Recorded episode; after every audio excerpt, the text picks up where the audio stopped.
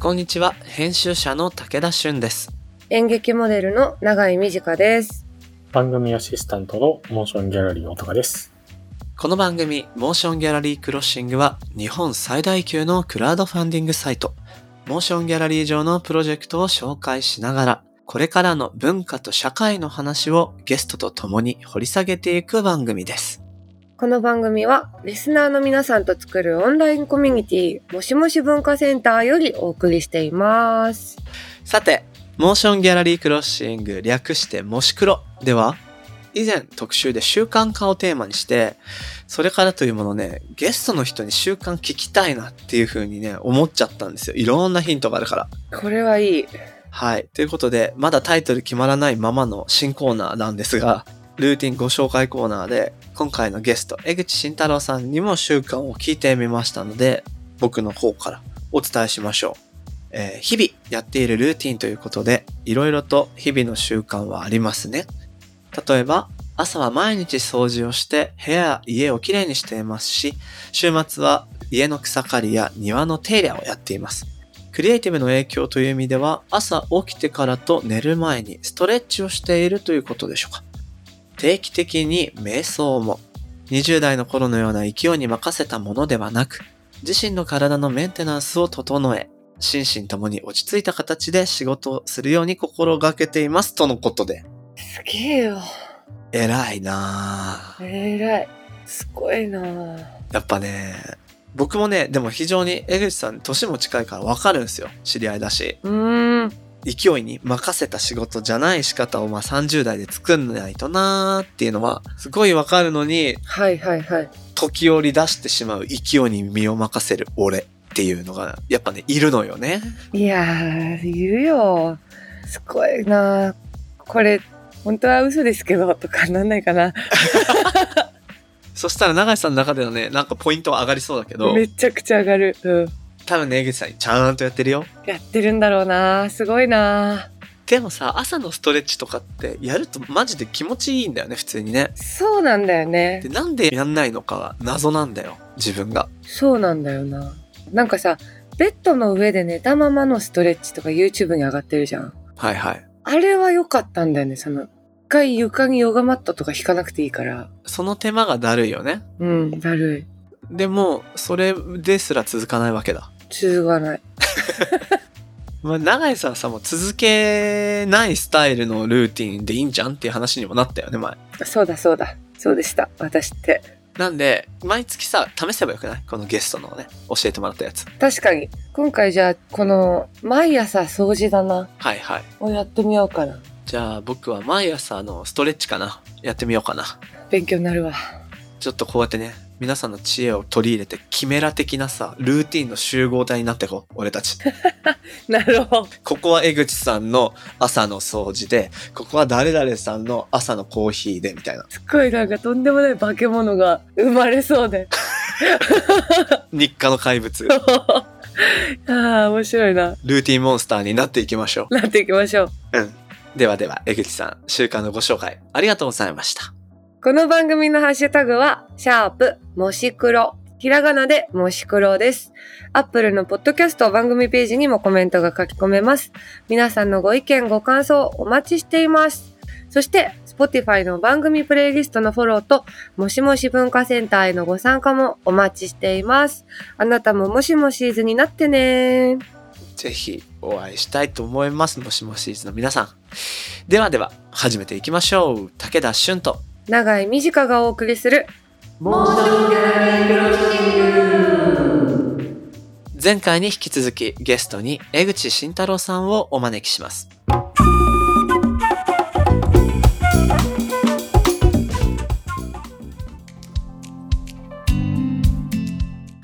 え、なんかこの、不思議な編集者のなんか、第一人者みたいな人っているんですか最初の不思議な編集 者誰なんだろうな誰だろうな。でもね、あの、江口さんと知り合った頃の若い日の僕たちって、はい。まあそんな若い時だけどなんかトークイベントで喋ってたわけじゃないですか。うんうん。何かね、その、一つ注目される時期だったと思うの。ほう。で、それはなんでかなって思うと、やっぱりメディアの形が大きく変わり始めたのがやっぱり2000年代後半だったと思うんですよね。うんうんうん。 SNS が日本でも一般的になっていって、はいはい。で、ウェブでのメディア作るのがめっちゃ簡単にできるようになったと。うーん。自分たちでもできるぞ。自分たちこそができるぞ。みたいなことを多分若い時の僕たちって喋ってたじゃないですかう。んうんうん。で、そこら辺に不思議な編集者のボリュームゾーンがあると思うんだけ ど、第1号が誰かっていうと結構難しい。はあ、でもそうやって生まれていった、こう流れというか。だからやっぱ第1号は高城剛さんとかなんじゃないですかあれハイパーメディアクリエイターはそう。あ、はあはあ、ある種ね。編集者における主戦場というのが今まで本とか雑誌であり、しかもそれをそもそも発行できるっていうもの自体が限られた人たちだったのが、まあそれが分散化してったというか、はいはい。うんうんそれがまあ誰でもメディアにまあなってくるっていうのは本当に2000年代の言説だったと思うんですよね。うーん。なんで今武田くんがおっしゃったようなところとまあリンクするんですが、そういうウェブが出てきたり、まあなんでブログとか Web2.0 みたいなキーワードが多分出てきたのは2000年代ですけども、ああ、懐かしい。うーん。うんうん。で、そこから SNS、Twitter とか Facebook とか Instagram っていうのは、まあ出てくるのがそこからだんだんする中で、個人の発信力が、まあ、だんだん高まって、一人でもインフルエンサーって呼ばれるようなものが、まあ出てくる。なんで、まあ個人の発信とか個人の考えっていうのが、まあ誰にでも届けられる時代において、まあどういうふうな情報をまあ出すか。あとは、今まで結局誰も注目してなかったものが、誰かの熱意とか方法論によっては光が当たる。そうね。で、それによって社会が大きく変わるっていうような経験っていうのが2000年代に結構いろいろあったりもしたので、まあそういうことにまあ希望を見出そうとしてたことにちょうど我々の世代がハマってったっていうところはあるかもしれないですね。へそえ。うそうそうそう。で、なんかそれにつなげて聞きたくなっちゃったのが、例えばそういう時代の時って、江口さん、僕らって企業とか何かと仕事すると、まずじゃあウェブのメディア作ってみましょうよ、みたいなところが起点になって、なんか動いていくケースって多かったじゃないですか。うんうんうん。今ってその時代とまた少し変わってると思うんですよ。で、例えばじゃあ、銭湯と町っていう集団にすると、いろいろなこう職種の人たちが理事であったりメンバーにいると思うんですけど、うんうん。江口さんのこの編集者っていう立ち位置だと、主にはどういうことを具体的には仕掛けていってるんです今私は、まあメンバーの中ではどちらかというと管理部門に近いポジションかな。あとは広報と、その事業開発みたいなところをこういくつか横断して役割としてはしてるのかなと思いますね。うん、うん。まあ、メンバーは結構その自分で空間作ったりとか、あのいろいろとフィールドワークをしたりっていう人が多いんですまあ結構みんな現場大好きみたいな。ははいはいはい。まあ私もそうなんですけど、まあ現場が好きなんだけど、そうするとこう成り立たないじゃん。まあ特に会社みたいな、 とか組織みたいなの考えると全員どこにもいない。全員現場か、みたいなね。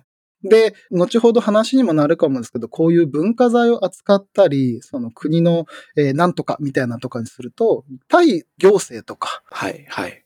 対住民の方とか、そういうような、ある種気を使う、その書類をきちんと作ったりとか、丁寧にこう近隣の自治会の人に挨拶をしたり、商店街の人に挨拶をしたり、なんとかっていう会長に挨拶をしにみたいな、そういうきめ細やかな気配り、目配りみたいなのが必要になってくるので、その現場現場に行っちゃうだけじゃなく、そういうことをきちんと丁寧に、まあ、対応したり、営業したりとか、まあそういう人たちとのコミュニケーションをちゃんと整える役割みたいな。はいはいいはいはい。はい。で、必要な書類を作ったりとか、行政の補助金の申請をしたりとか、そういうような細々としたことも含めた細かい作業ですね。それは多分、あの、永井さんがその本を作った時に、いろんな細かい雑務を編集者の人が引き取ってくれたっていう意味では、はいはい。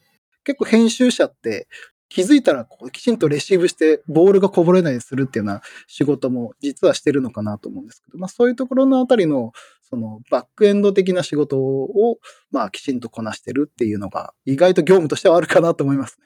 はあ。いや、そうですよね。街とかそういうところに関わるっていうのは、まずそこ、絶対発生するわけじゃないですか。う。うんん。いわゆるペーパーでちゃんとやっていくみたいなお仕事、そういうところもやられて偉いなぁだから地味な結構ペーパー作業とかデスク作業多かったりしますね。はあ。でも編集の本文って結構そういう地味なね、裏方業務だったりもしますよね。そうですね。あの、まあもちろんね、表に出ていろいろ話したりっていうのもいいんですけど、そのやっぱり表に出ない仕事こそが意外と編集の本文かなっていう気もしますよね。そうですね。でね、あの、具体的にその歴史的建造物だったり銭湯の保全の話にも移っていきたいんですけど、こういった地域資源の保護であったり、再活用、利活用のために、まあ絶対お金はどうしてもかかってくるわけじゃないですか。しかしなかなかその調達手段っていうのも、あまりどういうものがあるのか、僕も詳しく知らないので、どういったものがあるかも伺いたいし、あとはまあこういう時にクラウドファンディングって一つ有効活用できるのかな、なんていうふうにも思うんですけど、こういった町場のもの保護していくには、やっぱり助成金っていうものとかがメインになってくるんですかそうですね。まあ、あの、まずその前提となるこの歴史的な建物、歴史的建造物っていうものの定義。あ、知りたいです。うんうん。ちなみに永井さんはその歴史的建造物って何をもって歴史的建造物って言えるって思いますかへえ。出た、クイズ。クイズか。築年数かな。おおいいですね。はい。築年数が、どんぐらいうーん、半世紀経ってる。50年。 ?50 年。おおうんうんうんうん。で、なんか、なんだろう。なんかいい感じの美女。すごい、ちゃんと年数細かく言ったり、その後雑。 いい感じの美女。いいですね。 江口さん、これどうですかはい。あのー、50年っていうのは、あのー、遠くないです。おお。あの、実際にその、まあ、僕ら、今回、稲荷湯さんの登録有形文化財の申請のサポートをさせていただいた時もそうなんですけど、まあ、国がちゃんとここは決めてるんですね。ほうほう。はいはい。国の登録有形文化財になるには、建設から50年以上が経過されていることっていうのが、おお。おお。まず前提。なので、最低50年。はあ、そうなんだ。一番若い建物でも50年は必要だということですね。そうですね。なんで、一般的に古民家とか、最近こう流行りだったりしますけど、ああいうものも基本的に50年を経った建物じゃないので、古民家って言えないんです。はあ、あ、そうなんだ。じゃあ、49年までは民家ですね。そうですね。ただの民家ですね。そっかそっか。で、かつ、まあ、国の登録有形文化財なので、国土の歴史的景観に寄与しているもの。うーん。いい感じの美女じゃない ですか。おお、やった 当たり合ってる合ってる合ってる合ってマるジ。ですかあでもやっぱりその年代はもちろんのこと、地域に貢献してるようなその見え方っていうのは大事なポイントなんですね。そうですね。はい。大事なんです。で、もう一つが、造形の規範となっているもの。造形の規範となってる。これどういうことだまあ、で、三つ目ともあるんですけども、再現することが容易ではないこと。はあ。はあ、なるほど。コピペできないいい感じの美女。つまりは、まあ、最近、まあ、最近の建物の多くは、例えばコンクリートだったりしますけども、昔ですと木造であったりとか、まあ、今はなかなか難しいですが、かやぶきの建物とか、はいははい。まあ、こういったものっていうのは、なかなか今もうそういうことができる職人さんが少ないと。で、先ほどのこのモーションギャラリーの保全でもあったように、技術への保全っていうのも文化財の保全とリンクしてくるんですよね。あ。はへえい。。はい。つまり、あの、伊勢神宮の話とかと多分近いかもですけど、結局、やれる職人さんがいなくなってしまったら作れないから、その技術がなくならないように、あら伊勢神宮っていうのは20年時代をこう、遷宮してるっていうのも、ポイントとしてはあったりするんですよ。へえ、そうなんだ。そっかそっか、継承するための遷宮っていうのをね、一つあると。なので、そういう技術的なものだったりが、ちゃんとその建物にまあ使われていることによって、その建物としての規範っていうのは、ビジュアルもそうですけども、そこに要する技術的な、こう、連成の度合いとか、うんうんはいはいはい。そういったものがちゃんと含まれていることによって、まあ、きちんとその文化的な価値があるよねということを証明する。へえ。なるほど。ビジュアルも技術もってことですね。美女と技術ってことですね。美術技術。なので、国の登録有形文化財は、まあ結構、あの、登録されてる数自体で言うと、まあかなり多いので、あの、まあいろんなとこ見れば実は登録されてたりしますし、国の登録有形文化財になってなくても、例えば、その自治体それぞれが認定する景観保全なんとか建物とか、うんうんうん。えー市のなんとか気象文化財とか、まあ、いろんないくつかランクといいますか、こうものがあったりもするので、そういう建物それぞれのいろんな希少性を、まあ、きちんと評価するっていう、まずスキームがあるっていうことがまず前提にありますね。うんこ、の、えっと、2個目の条件、ビジュアル、地域に、何でしたっけどういう言い方でしたっけ国土の歴史的景観に寄与してる。はいはい。うんこれってどういうふうに判定するんでしょうね。その建物だけじゃなくて、その建物が建った時の時代背景とか、はあ。その建物がなぜそこにできたのかっていうことを、専門家がきちんとペーパーを書くわけなんですね。で、それで申請をするので、その時のちゃんと調査をしなければいけないですし、はうい。ん例えばじゃあ、今回の銭湯で言えばど、どういう人がなぜここになんで建てたのかとか、うんううんん。っていうものがまあ必要になってくるので、要は作者がわからないとダメだったりとか、あああ、そうかそうか。建物のちゃんと図面がないといけないとか、結構こう、いろんなこう、ちゃんとクリアすべきものっていうのが、まあ必要になってくるんですよ。なのでそういったもののために、ちゃんと建築家の調査とか、実測とか、そういったものが必要になってくるので、そういうプロの専門家をきちんと呼んで、必要な書類を揃えていくっていうのは重要になります。面あ。白へい。え、面白いな。この認定されることによるメリットっていうのはどういう部分なんでしょそうすることで建物を、要は簡単に潰しちゃダメなんですよ。なので、建物を保全する義務が、それに認定されることによって発生するのでう、はい。うん国国とか自治体から補助金が出るんです、それに対して。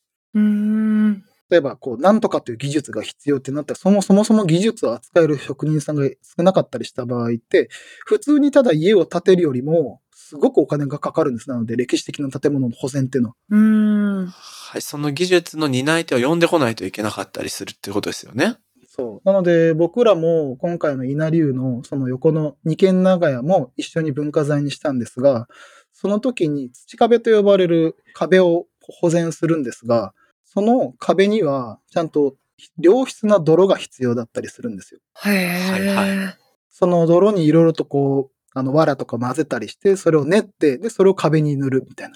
よくあの、テレビとかで左官さんの職人さんがこう壁を塗ったりすると思うんですけど、うんはいはい。その必要な泥を取りに長野まで行ったんですよ。うわー、すごい。そうか。この良質な泥をここにしかないっていうことで、うん職人さんが、じゃあ泥取りに長野行くか、みたいな。うわそうなると長野まで行って取ってくるためのコストっていうのがさらに乗っかってしまうと。で、しかもその、じゃあこのなんとかっていう技術をする。まあ、今回であれば、竹小前という竹をこう編んだようなものを、その壁の中に組んで、で、そこの上に、えーその泥を塗ったりするっていうのが必要で、その竹小前をそもそも組める職人さん自体が、もうかなり少ないねとか。はいはいー。はい。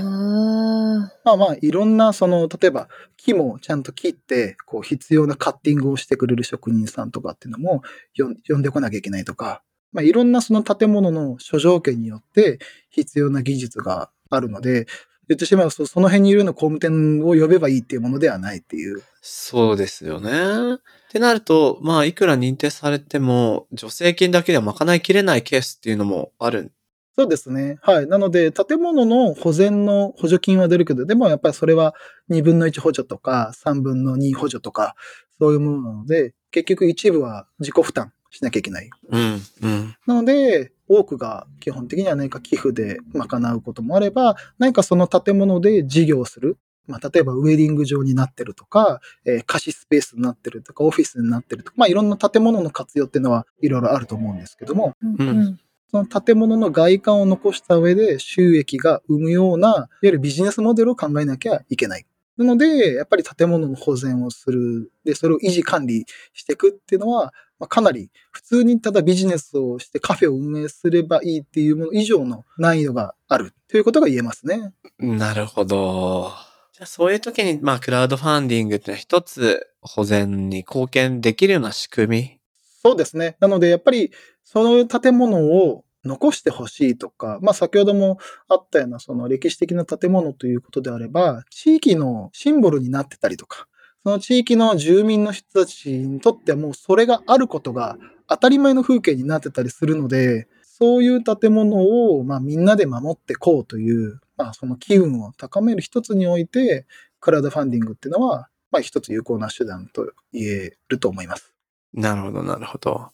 そうですよね。そうか。そういうルールっていうもの、条件ですよね。もう知らなかったから、なんとなく古くていい感じの建物っていうぐらいで、そしてきっと国なり行政なりが維持管理を手伝ったり、まあ、あるいはしているのかなぐらいに思ってたんですけど、うんうんうん。そういうルールで定義づけられてっていうことが分かると、まあ、それだけでも少し距離は縮まるし、なんかどういう残し方があるのかなっていうのちょっと気になってきますよね。うんうん。そうですね。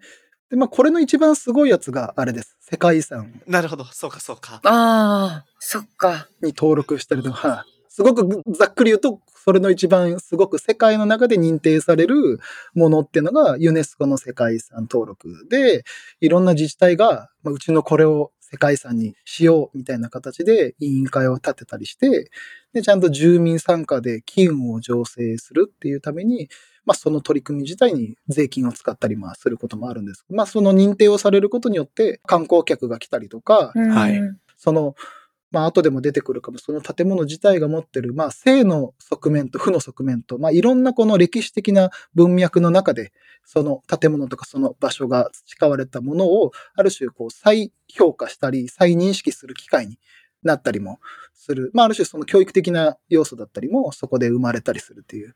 なんか、いろんな要素がね、あるんですけども。そうかそうか。なんか、あのーちょっとお話がずれちゃうかもしれないんですけど、今ここまでお話伺ってきて、その、江口さんの、こう、仕事として、主戦場としてきたのって、あの、僕が知る限りだと、まあ、結構ローカルとか街、そして社会に対してのアプローチっていうのをいろんなジャンル、いろんな場所でやられてきたと思うんです。でこの今回このお話に出てる銭湯と街より具体的に対象が定まっていて、やることがこう、もう少し違う形でもなるのかななんていうふうに思うんですけど、レ口さんの中でのモチベーション銭湯と街でのご活動ってどういう部分にあったりするんです銭湯自体の、まあ、役割が、まあ、先ほども言いましたけど、その単純な公衆浴場としての役割が、まあ、終わりつつある中において、うんう。んでもやっぱりその場所がなくなったらでもなんとなく嫌だっていう気持ちは多分みんなおそらくは持ってる。でもそのなんとなくなくなったら嫌だっていう気持ちがちゃんとこう言語化されてないし、じゃあなくならないようにじゃあどういうふうにすればいいのかというその仕掛け方みたいなものは、まあ何もしなければ誰も考えないわけで、ううんうんん。で、亡くなった後にこれを戻したいってしても多分無理なんですよ。そうですね。なので、つまり、時間における不可逆性が存在する行為なんですね。はいはい。なので、もう、後には戻れない。なので、亡くなってしまった後に、あれを戻したかったっていうんであれば、亡くならないような別の未来線を考えるための活動をする必要性があるし、なるほどなるほど。うんそれによって新しい価値が生まれるっていうのを、まあ、すごく強く信じてるっていうのはある。うんで、まあ、銭湯ってすごく大衆的なもの。うん。その一部の人ではなく、誰しもが0歳から100歳までが行くことができるし、入ることができるし、関わることができるという、まあ、これだけユニバーサルな場所っていうのは僕はないなと思ってるので、うんうん。その大衆的であるがゆえにこそ含まれる、その小さな物語みたいなものに、なんか着目したいなと思うんですよね。なるほどな確かに、最近よく歴史ある名店うん、ううんん。あの、飲食店が多いと思うんですけど、が、まあコロナのこともあったりとかで、相次ぐ閉店みたいなのを SNS でまあ見る機会もあると、よくリプでね、ああ、好きだったお店だ、最近行けてなかったな、みたいなのが連なってて、で、その中には、いやいや、人が継続的に行ってれば潰れなかったでしょう、なんていうちょっと意地悪なリプ返しみたいなの見るんですよ。うんつまりな、何が言いたいかっていうと、亡くなった時には、今の不可逆性の話ですけど、亡くなった時にはみんな、ああ、惜しいな、なんてことだ、行ってみたかったのに、なんて言うんだけれども、やっぱりなかなか防げないことだし、そうなるとただ思い出が語られてしまって閉店ってよく見るんですよね、最近。そういったことを未然に防いどくための手立てっていうところが一つモチベのあり方なんですね。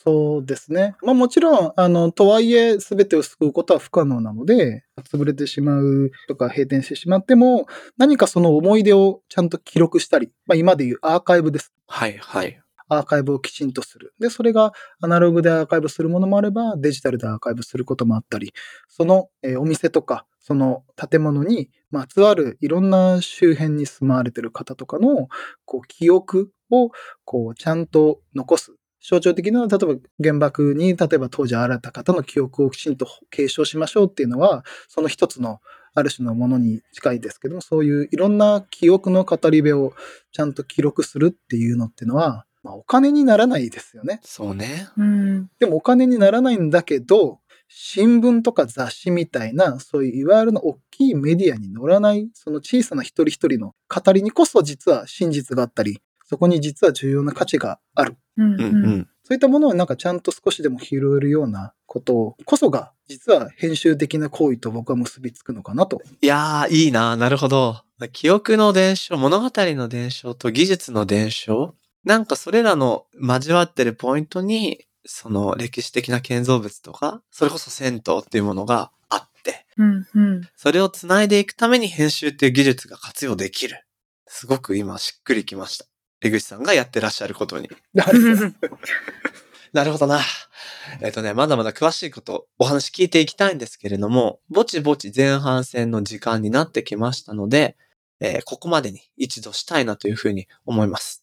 えーこの特集の配信は10月になるんですけれど、江口さん何かお知らせしておきたいこととかありますかそうですね。まあ、大きいイベント等のお知らせではないんですが、そのモーションギャラリーでもあの掲載させていただきました、その北区の滝の側にある、まあ、稲流の横にある稲流の長屋ですね。こちら今、毎週金土日開けてます。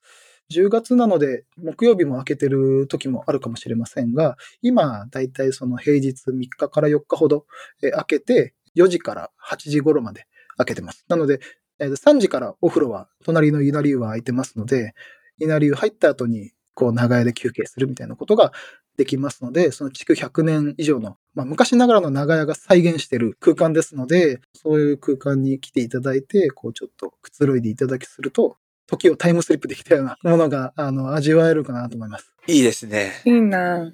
ぜひ皆さんお風呂上がりの長屋タイム、過ごしに出かけてみてください。江口さんの詳しい今後の活動は、ホームページや SNS 等をぜひチェックしてみてください。ということで、ひとまず江口さんありがとうございました。はい、ありがとうございました。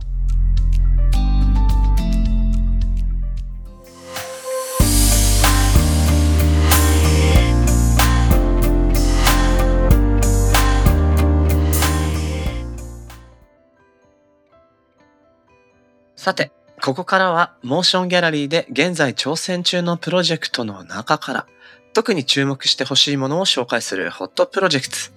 おたかさん今日はどんなものが届いてますか最近、あのーね、武道とかやり始めたいなとか思っていたりするんですけど、僕としては。ただ、もう一つ、やるやる詐欺というかやんなきゃなと思ってるのが、うちであの、ロックランズね、クラウドファンディングしてましたけど、うんうん。例のあの、ボルダリングはいはい。はい。とか、クライミングもちょっとやんなきゃなと思いつつ、ちょっとまだ全くできてないなと思っていて、ちょうどね、あの時にも武田さんと一緒に行こう、ロックランズみたいな話もうんうん。ありましたけど、実はまあ僕は知らないだけで、武田さん実は行ってたりしないですかボルダリング。僕ね、リアルボルダリングやってる。あ、 えっと、いや、ボルダリング自体リアルなものだけど、あの、あれなんですよ。ボルダリングジムみたいなとこは行ったことないんだけど、うん。渓流の沢登りしながらの釣りで、へえ。リアルな場所でボルダリング的な動きとか、リードクライミングとか、え、そんな感じなんですかすごあるんですよ。この滝を越えたら、絶対イワナめっちゃいるってとこを登ったりい。、はすごっあ。すごいな。あと水深が深いところを入れないので、脇のヘリに捕まって横に移動するとかは、え、そんな大変なんですかやってみたへえ。すごい。やばい、俺のイメージ違ったわ、渓流釣り。そういうね、場所もあるんですよ。で最近ちょっとそのハードめの入り口を体験しているところ。すごい。じゃあもう、そう現場に出てるみたいなことですね、ね。現場。でも全然ね知識がないからこのぐらいの取っ手みたいな石を体重預けれるかどうかがわからないしあうあ、ん、そうだよな。ミスったら一発で水に落ちるからなんかまだ手応えがわかんないですどこまでいけるかああ、なるほどね。面白そうだな。ジム行ってみたいと思ったななあ、それはそうなりますよね。永井さんやったことあったりする私、子供の頃にあるかな、一回だけ。へえ。なんかさ、あの、味の素スタジアムになんか来てたんだよね。なんか壁があ、ボルダリングの。壁が。そう。へえ。それでやった記憶があります。なるほどなうんなんかすごい僕は自分の能力を上げるためにも興味がありますやってみたいなじゃあ、必要に駆られてる武田さんにも、永井さんにもご紹介ということで。まあ、ロックダンズとかね、最近結構クライミングジムのね、プロジェクトが申し訳ないの増えているんですけども、今回は神奈川県藤沢市にある老舗のリードクライミングジム J ウォールのプロジェクトをご紹介したいと思います。ほうほうへえ。この j w a l は20年以上通うシニア世代から若者まで世代を超えた交流が生まれるクライミングジムとして愛されてきたジムですとで創業からもう26年ということで建物も老朽化して移転することがこう決定しましたとうん。でこのプロジェクトで新たなクライミングの壁をこう移転に際して整備するための費用を募っていますほー。なるほどなでねこれね面白いなと思うのがうん。クライミングジムっていうことはまあ壁がいるじゃないいる。つまり高さがいるんですよねそうだよね。確かに登るんだもんね。だから作りにしても例えばじゃあ倉庫を利用してみたいなパターンって結構まあまああると思うんですけど高さがある建築物としてでもそのその倉庫の目的に合わせた高さなのではいはい。まあそんなに高い壁建てられないみたいなケースもあるらしいんですけど今回はその箱から建物から専用設計で作るっていうことだから自在に高い壁を入れられるっていうところでなるほどね。一番のね特徴が高さ13メートルのリード壁っていうのを入れられると。うん。でこれはですね公式大会レベルの高さでなかなかそれがね入ってるジムってないみたいなのね。すごい。だって超高いよね。13メートルって。 13ってやばいよ建物4階建て分ぐらいじゃないすごい。が収まってるんだもんね。建物の中に。そうそうそうそうそ でかっ。う。だからその本番と同じ環境で練習できるっていう施設がいかに希少かっていうことみたいです。うーん。なるほど。そう。で、今回は藤沢市の土地区画整理事業っていうのの合わせての、えー移転になるんですけど、今ね、どの業界でもそうなんです。コロナ禍とかウクライナ情勢。これによって資材とかが高騰してて、そうか。で行政からの保証金だけでは建て替え費用を賄えないぞということで今回プロジェクトを作っていただいたみたいですよ。なるほど。大変なんだな。ねえ気になるところあるこのさ、オリンピックでさ、結構私もなんか再度知ったんだけど、うんうん。なんかさ、めっちゃ喋るじゃん。あの人たちこう、なんか試合の前にみんなさ、相談っていうか、あそうなんだ。なんかすごい喋ってんのよ。誰となのかわかんないけど。登るプランを。そう。だから結構さ、このページにも書いてあるけど、コミュニケーションが生まれやすいみたいなことはいはいはいはい。がね、なんか一人で登るからもっと淡々としたものなのかなって思いがちだけど、結構やっぱ喋る場所としてもいいんだなっていうのが。確かにジムっていう空間で経験の違う人が同じように登ってると例えば落ちちゃったら今手かけるとこ右手こっちだよとか教うえてもらえそうだしん。ね。なんかね、年齢が違う人たちが、こう、集ってるっていうのも、この自分のすごい素敵なとこだななんて思いますね。はい。楽しそう、すごい。はい。気になるね、リターンもね、いろいろありましてね、うん。 T シャツみたいなこともそうなんだけれども、何回の登れるっていう、まあ、ある種、チケット的なリターンがあって、うんうん。まあ、なんか、すごい、毎個性的な、なんかこう、ものを作るリターンももちろん魅力的だけど、うんうん。こういう実際もう体験しに行けるっていうのをあらかじめリターンにしておくっていうのもなんていうかね、あの、合理的だし、新しく競技始めたい人にとってもいいんじゃないかなって思いますね。はい。ちょっと僕も壁登りスキル上げたいんで、応援してみようかな。気になります。えーこのプロジェクトはモーションギャラリーで10月21日までぜひチェックしてみてください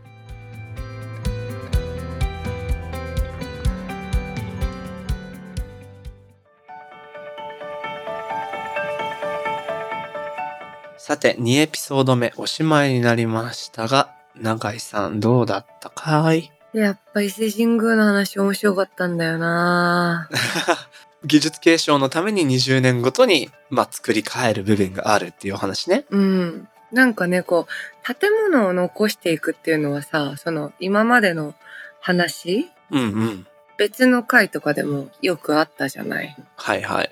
なんだっけあのーあそこ、カプセルタワーの話だったりとかでもさ。でも確かにその、それを支える技術のことを考えたことなかったなと思って。うんうん。20年遷宮ってそう言われればすごくいい仕組みで、うん。やっぱ20年ぐらいやったらさ、一人前にきっとなれるんだろうね。職人的にも。そうなんだろうな、きっと。だから人に伝えれるようになる。その、なんていうか、ターンを繰り返していくって、昔の人よく考えたよね。よく考えたよ、本当すごい。あと文化財クイズに正解しましたね。した。まさかの正解だったわ。 50年といい感じの美女。ほぼ正解。やったー。ああいう唐突クイズって大体外して、実はねってなるはずが、そうだよね。なぜか当たったっていうね。うん。あれと思った わ。はい。ではではここで番組にお寄せいただいた感想を紹介したいと思います。大高さん、お願いします。はい。ツイッターに届いた感想を紹介します。ファシリテーションってめっちゃむずい。訓練が必要と思った。私の師匠は武田さんでもシクロの回し方が本当に綺麗なのだけど、どれくらいの修行を積んであんな風にまとめられたろうかと思う。うん。とのことで、これはもしもシーズのマリママリカさんからのご感想です。もうね、マリさんね、ちょいちょい褒めてくれるんですよね。今回もありがとうござい ます。師匠なんて言っていただいて。でもやっぱすごいよね、武田さん。いやいやいやいや普。通になんかさ、うんうんっていつも喋ってるけど、よくそんな、なんか、どんどんつなげてくれるよなって。いや、でもね、これやっぱね、もし黒できたわった部分も少なからずあって、うん。でね、編集者の友達とかと喋ってると、まあみんな共通しているのはインタビューって、やっぱ脳みそ半分は分けてるよねと。へえ、あ、そういうもんなんだ。つまり、オンタイムで今質問をしていて、うんうんうん、なるほどって言ってる横で、常にここの話から展開できる次の話とか、はいはいはい。次聞きたいことにどう接着できるかな、みたいなことを考えてるんですよ。うーん。うんうんうん。でも、インタビューだったら別にそこのつなぎ方が下手くそでも、後で文字にしたりするからさ、直せんのよ。はいはい。そうね。うん。確かに。だけど、ラジオとかポッドキャストだと、そのプロセス自体が会話のコンテンツになるから、うんうん。脳みその分かれ具合のスムースさが多分すごい重要になってきてて、ある程度は経験なんだけど、なんか練習できる気がするので、へえ。なんかこう、いい方法というか、メソッドを自分で考えてみたいなってマリさんのね、これ見て思ったんだわ。私も知りたい。その方法。修行があるはず。うん。修行したいです。そうなの。なんで、ちょっと考えてみますね、マリカさん。ドリルを。マリカさん、ご感想ありがとうございました。いつもありがとうございます。この番組のハッシュタグは、シャープ、もし黒、ひらがなでもし黒です。そして、アップルポッドキャストのコメントでもご意見ご感想お待ちしています。また、番組のオンラインコミュニティもしもし文化センターでは、会員限定 SNS にて通称、もしもしーずと呼ばれる、リスナー会員の皆さんと番組クルーで、番組の感想や気になるトピックについてシェアしています。武田さんと永井さんによるスピンオフトーク配信をしているほか、もしもしーず限定グッズの会員証とステッカー、さらには、毎月のミートアップなど、ここだけで楽しめるコンテンツが盛りだくさんです。もしもし文化センターへは番組概要欄に貼ってある URL からアクセスできます。皆さんのご参加お待ちしております。はい。さて、次回も引き続きゲストには江口慎太郎さんをお迎えして特集、銭湯から考える街と歴史とコミュニティをお送りします。それでは今回のモーションギャラリークロッシングはここまで。お相手は武田俊と。長井美佳でした。また次回お会いしましょう。バイバーイ。バイバーイ